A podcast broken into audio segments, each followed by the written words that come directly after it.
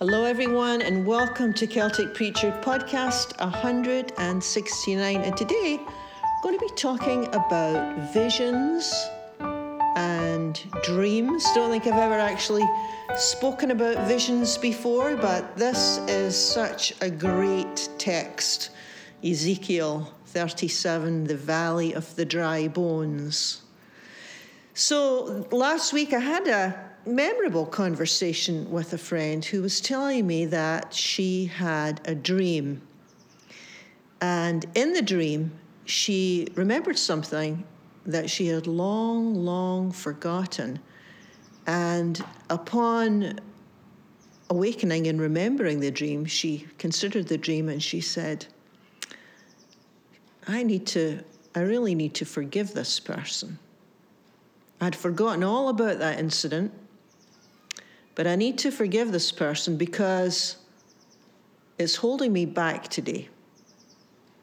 She didn't go into any details about what had actually happened or what had, you know, I didn't get any details, but she did say that she realized that some of the problems that she was having today were related to something that had happened long, long, long ago. And what was fascinating is, is that she had even forgotten that this particular thing had happened until this dream came.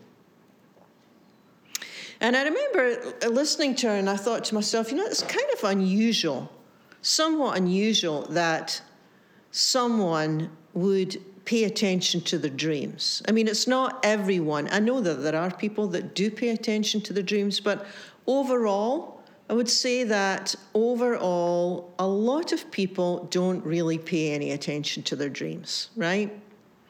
But she believed that her dreams could be purposeful in regard to information, and in regard to God bringing her helpful information uh, that would bring healing to her life. And this is actually a very old biblical understanding of the dream world. And that applies to visions as well. And vision, a vision is, is a dream, but you're awake. I think that's maybe how we uh, tell the difference between the two. If you have a vision, you're awake. But if, you know, if, uh, obviously, if you have a dream, you're sleeping. But in the biblical world, in the, in the Old Testament and in the New Testament, there's a fair amount of discussion and teaching on dreams and visions. Because the ancient people believed that a vision, a dream, yeah, these are definitely ways that God can communicate with us. And so, every so often, as you read through the scripture, you'll come across some prophet or another having a vision and, and, and giving out that vision or telling that vision to a group of people. And the people were very receptive for the most part. I mean, not always, but I mean, it wasn't terribly unusual for a prophet, basically a spokesman or a spokeswoman for God, spokesperson, right?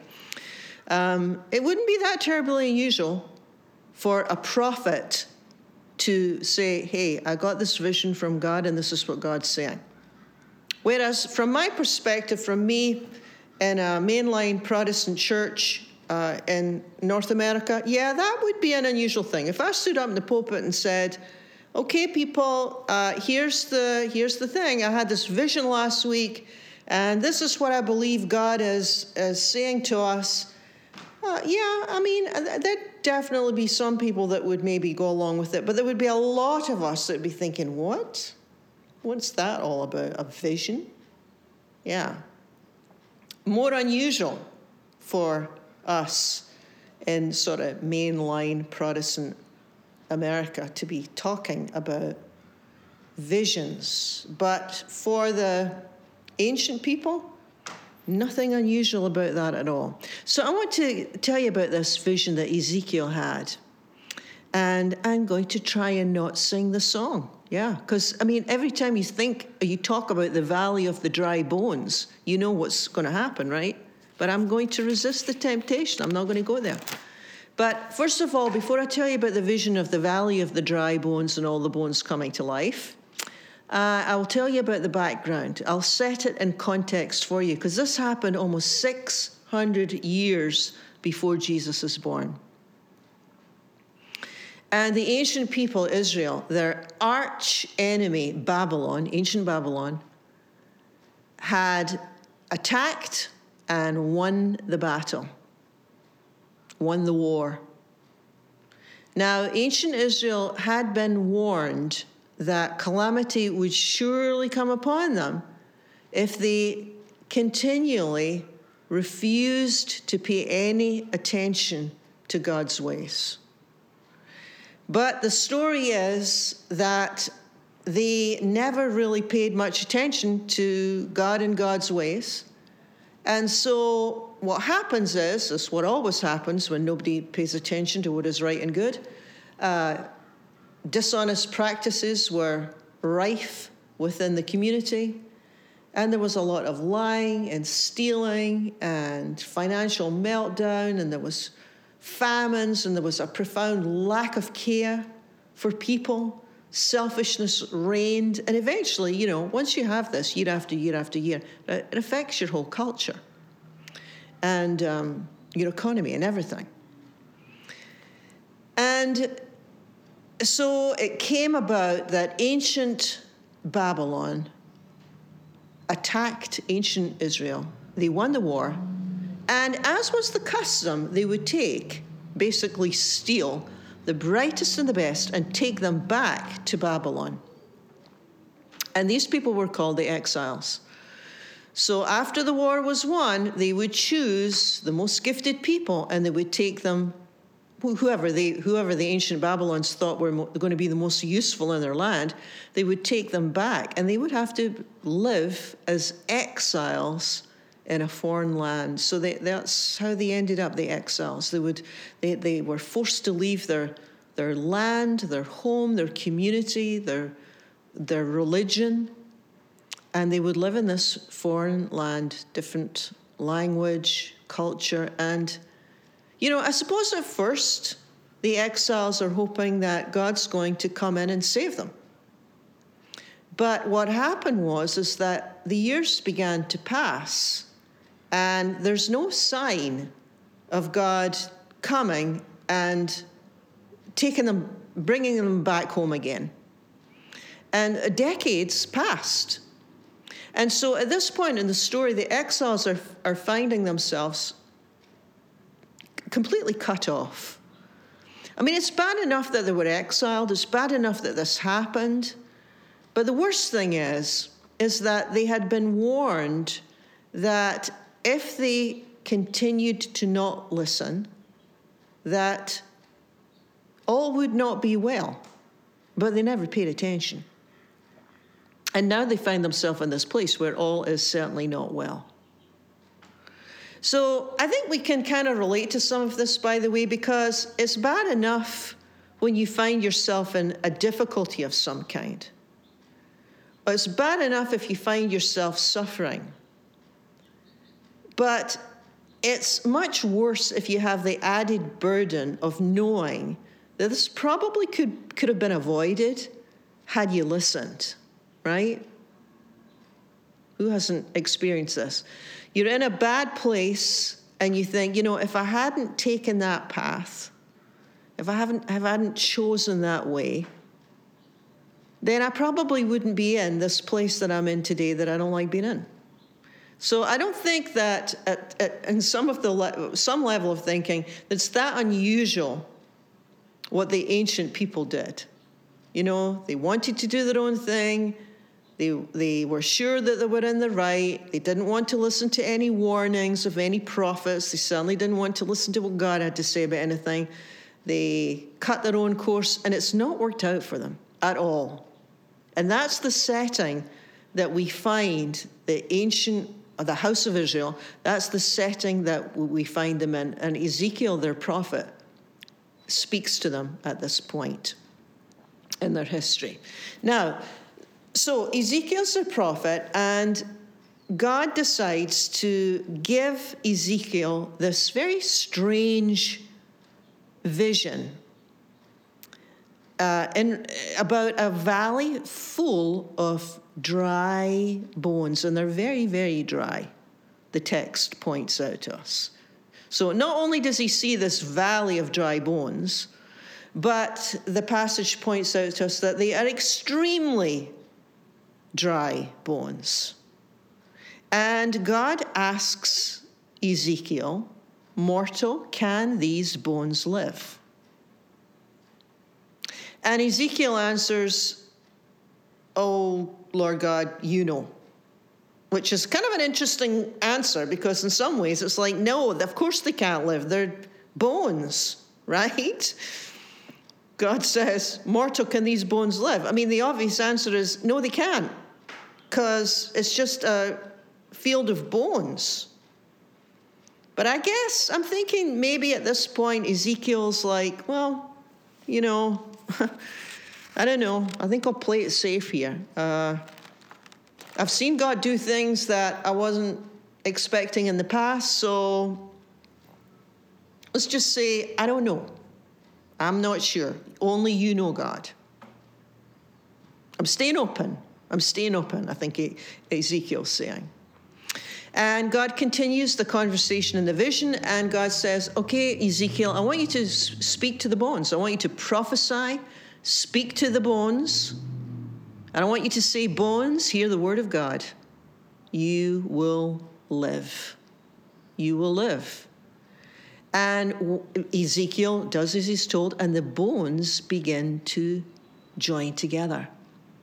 And not only did they begin to join together, the text tells us, is that they move and they rattle, bone click to bone click.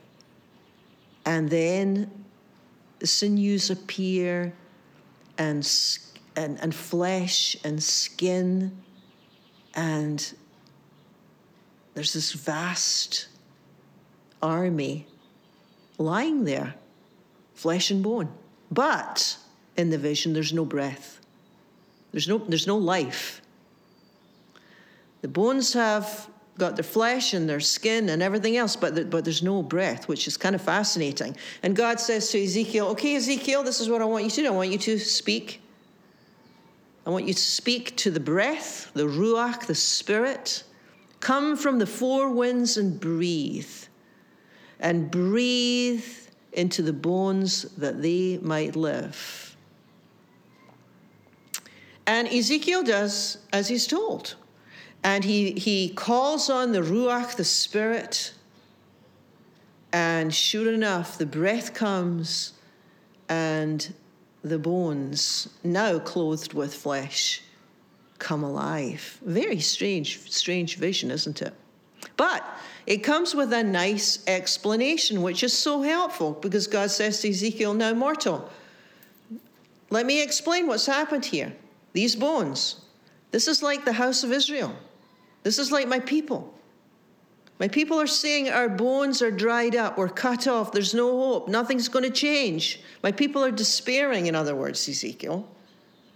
And I hear them, God says.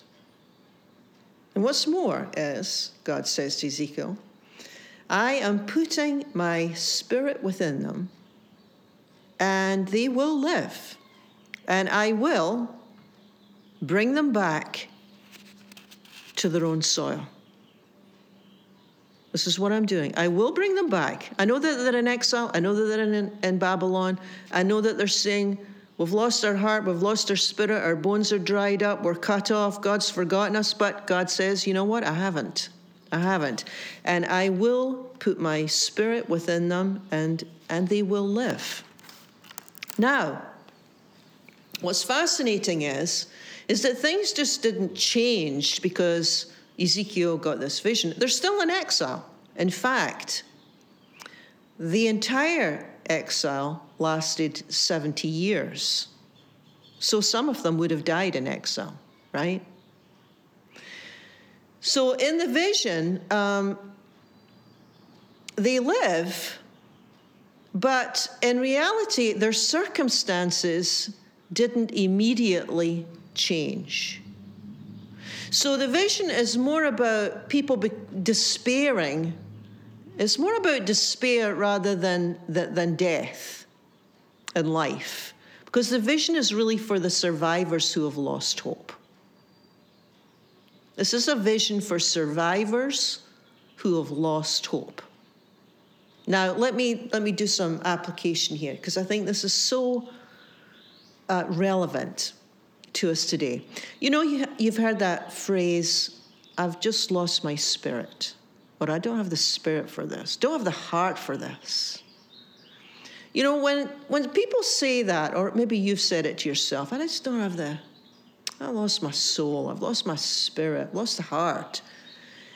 What is that? That's about, it's about feeling weak, it's about fatigue, it could be about anxiety and depression and trauma. We would use the word trauma nowadays. Actually, the, the exiles never had that word back then, but that, the exiles would have been in trauma, right? If you've been wrenched from your home setting and then just put down in this completely enemy territory, I mean, there's trauma involved there. Something is wrong, something is missing. This is way, way too hard. It's way too hard. This is like being a refugee, it's just way too hard. So when the the exiles found themselves in that place and the years started to pass and they're praying as God, please, would you do something about this? And nothing seems to be changing. Now, when you are in that state of exile, and I think that state of exile is very can be very broad, right? If you find yourself in a state of exile, which is a place you don't want to be, is generally speaking, it's not something that you fix quickly. You know, it's, just, it's like, like the ancient people. However long you're in exile feels like it's too long. Now, for the ancient ones, it was 70 years. But, you know, for some that were born later, maybe it was just 10 years. Who knows, right? 20 years.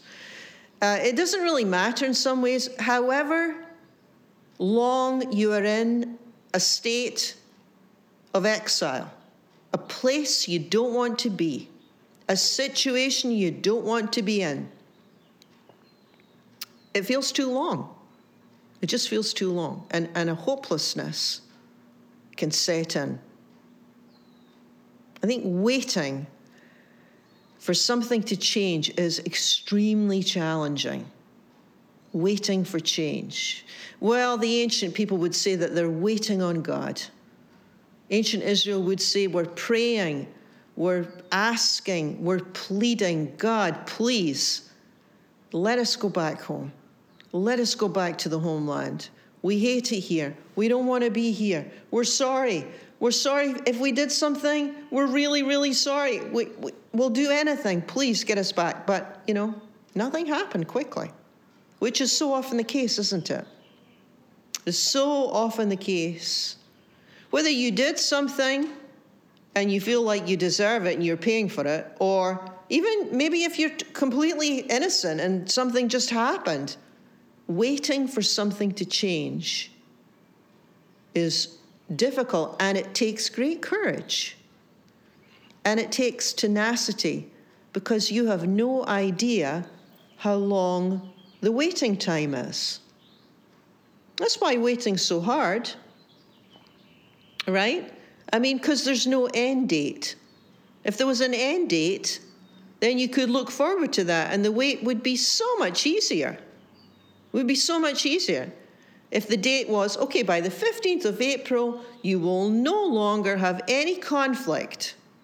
In that relationship that you're worried about, it will be solved. It will be clear.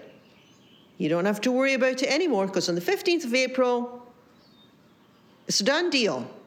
Yeah, well, you wouldn't be worried. That, I mean, it would be hard to wait to the 15th of April, but you would know that there was an end date.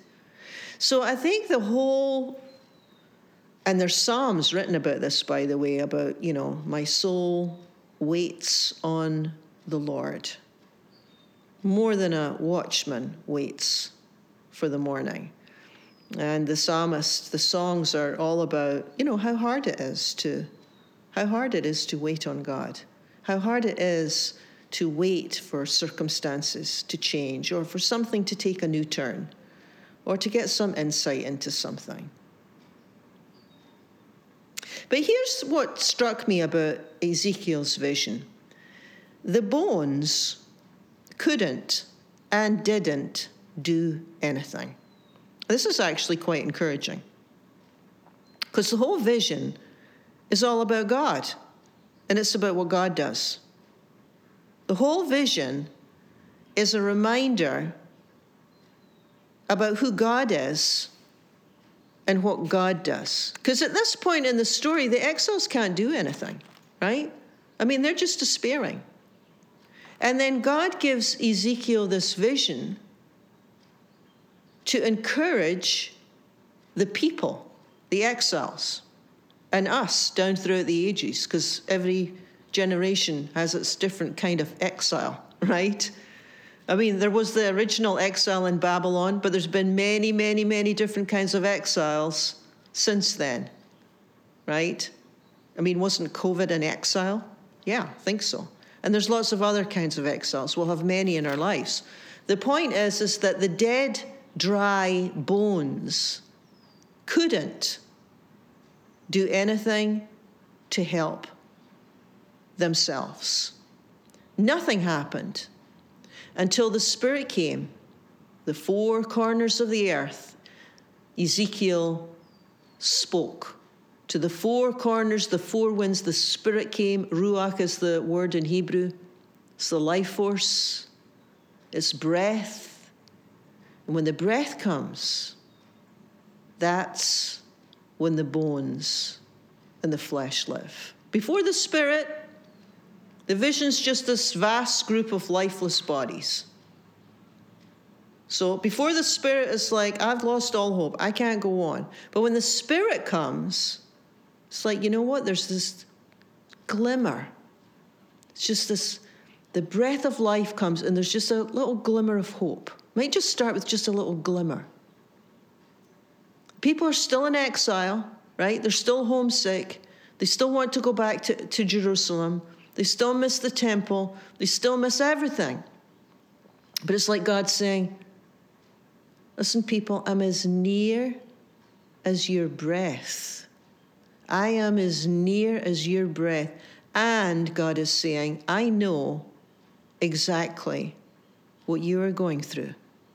And I know that you are waiting for change.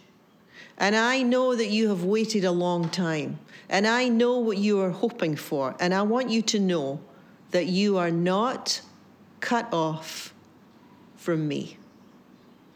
You are not cut off from me. Now, that is what grace looks like. That's what grace looks like. When we're in that place where we're sort of at our wits' end, I have no idea what to do. Actually, this reminded me a little bit of Genesis. Because in Genesis, not a lot's happening until life is breathed into the clay. Do you remember that part of the story where God takes the clay, the Adam is the word in Hebrew? God takes the clay, fashions the clay into man Adam from the clay. And there's not a lot happening. So you have this man from clay. Not a thing happens until God breathes life into the clay. It's the same thing. It's the same thing. It's the same imagery as Ezekiel. Not a lot happens. Actually, it's the same image in Pentecost in Acts chapter 2. I think it's safe to say that anytime you see or hear about the Spirit's work, uh, yeah, new birth is happening. Something new is happening. She's up to something. Something is going on. There's a new birth there.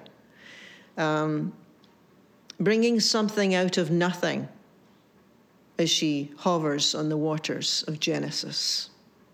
Yeah, nothing happening until Spirit appears, Ruach appears. And it's all God, you know, it's all God. Sometimes we find ourselves like these exiles, and it's just like, I, I don't know. I've lost my confidence, or I've lost my will, or I've lost my hope, or I'm out of ideas. And we really sense that it's some sort of exile, of being cut off.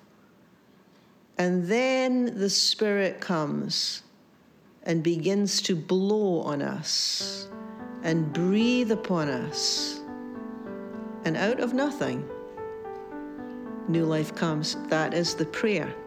That's the prayer and the heart cry. God, when I'm sensing that I'm cut off, when I'm sensing that I'm in exile, thank you that you come and breathe new life into me. Thank you that you come and you bring hope and life and healing. Thank you for joining me. You have been listening to Celtic Preacher. Join with me again next week for another episode.